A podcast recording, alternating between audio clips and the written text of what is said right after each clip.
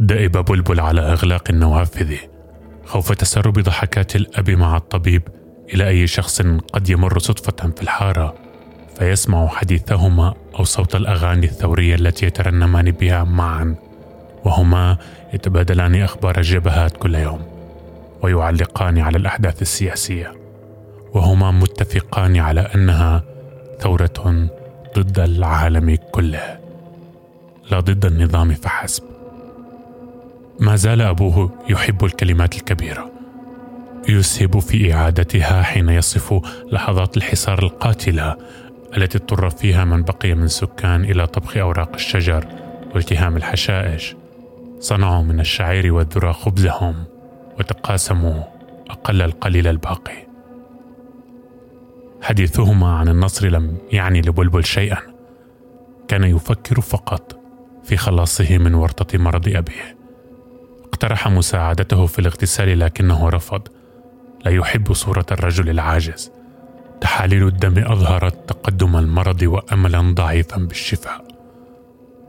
منذ أشهر لم يتناول أدويته. لم يأكل أي شيء منذ عدة أيام. كان يروي لبلبل أيام الحصار كأنه يطلب منه ألا ينسى. وبلبل يشعر بنفسه شخصا آخر يريد نسيان كل ما حدث خلال السنوات الأربع.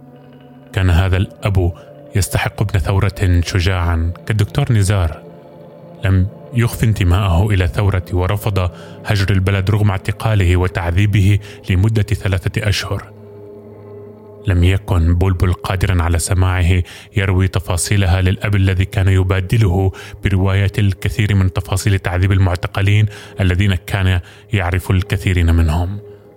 يعود هؤلاء المعتقلين أكثر حقدا على النظام. كانوا يروون التفاصيل كأنهم يريدون القول إن الانتقام أقل شيء ممكن فعله. كان الأب يسهب في الشرح أن كثيرين تحولوا داخل السجن من ثوار سلميين إلى مناصرين لاقسى أشكال العنف ضد النظام وجنوده. ويضيف السجن قادر على قتلك والشخص الآخر الذي يخرج ليس أنت بالضرورة رغم أن له عينيك وشكل تسريحة شعرك.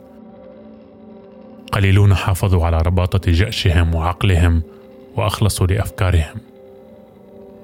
الضغط الرهيب في تتالي قصص الأب المروية جعل بلبل يريد التحول إلى أصم يحتقر نفسه حين يتخلى عن سماع القصص.